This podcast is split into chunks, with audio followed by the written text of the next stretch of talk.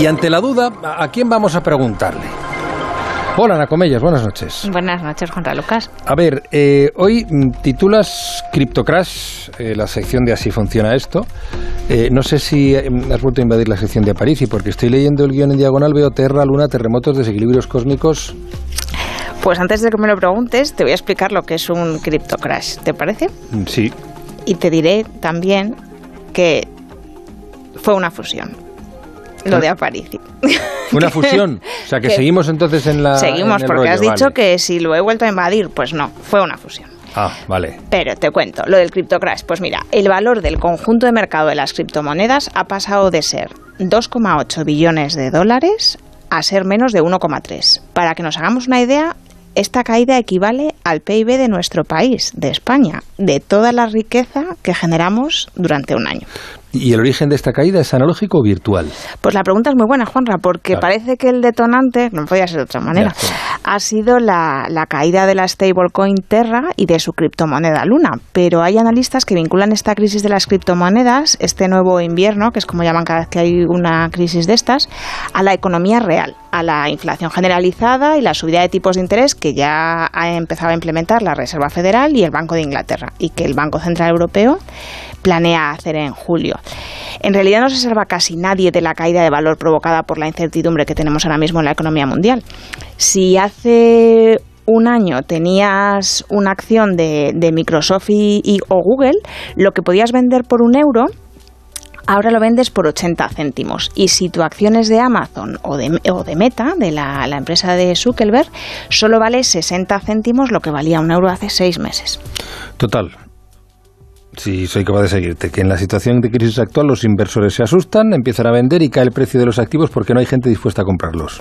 Ahora hablaremos de los inversores, Juanra, pero primero vamos a contar lo que ha pasado con Terra y Luna, que es un caso curioso. Has dicho que Terra es una stablecoin, ¿no? ¿no? ¿No, recuerdas lo que es eso?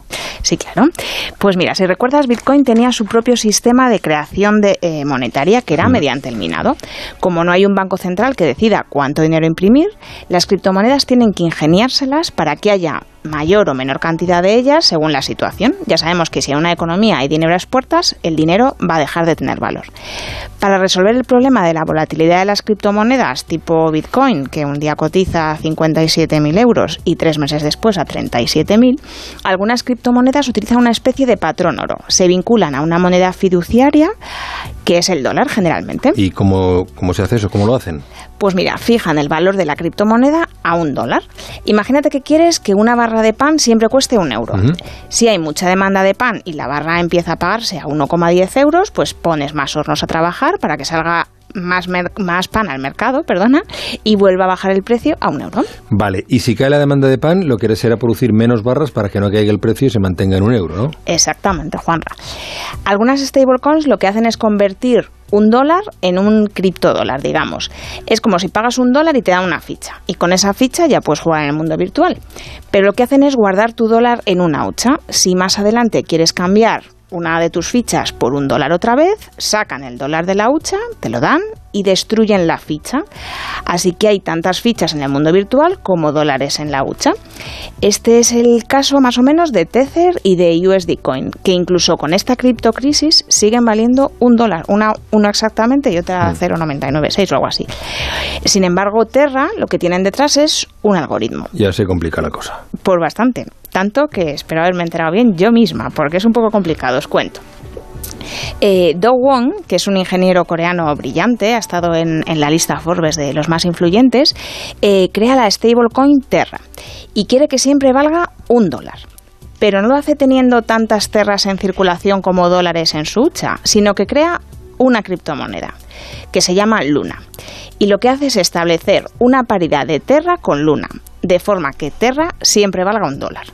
Si Luna vale medio dólar, su paridad, el tipo de cambio entre Terra y Luna, sería dos lunas por cada Terra. ¿Sí? Más o menos, te sigo. Vale. Eh, si el precio de Luna se dispara y vale 120 dólares a principios de abril, como es el caso, el algoritmo cambia el tipo de cambio y ya solamente voy a necesitar 0,0083 eh, dólares para comprar una terra. Lunas, perdón. Eh, vale, vamos a ver.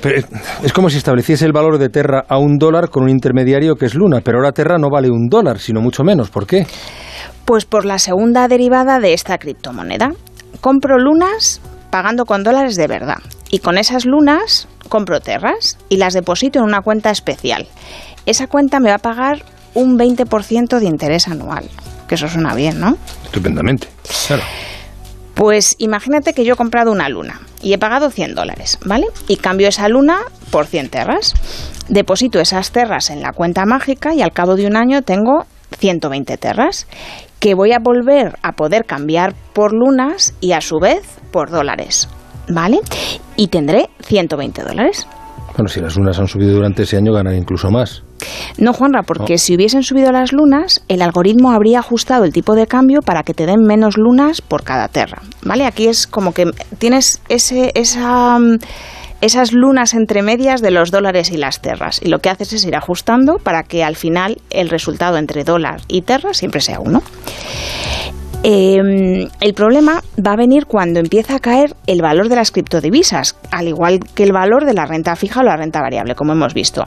Entonces, cae el precio de las lunas. Si cae el precio, pues en principio simplemente ajustan el tipo de cambio. Pero esto tiene un límite, y es que tengo que pagar a todos los que tienen estas cuentas mágicas que pagan el, 10, el 20% de intereses.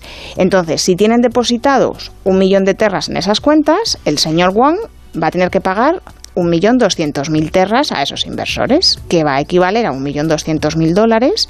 Así que todas las lunas que haya en el mercado de criptoactivos tendrá que valer ese 1.200.000 dólares para que cuando conviertan las terras a lunas y las lunas a dinero.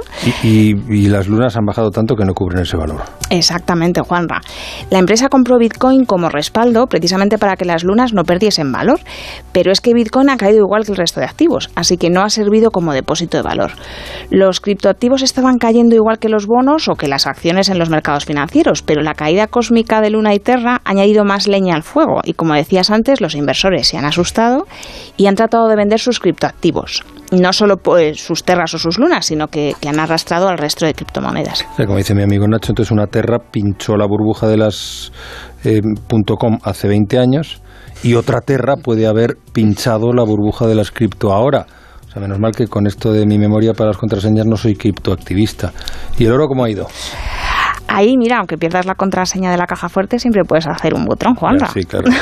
pues mira, desde abril también ha caído. Ha pasado de cotizar unos 1.800 euros a cotizar unos 1.750. Nada que ver, desde luego, con la caída esta que hablábamos de, de los planetas.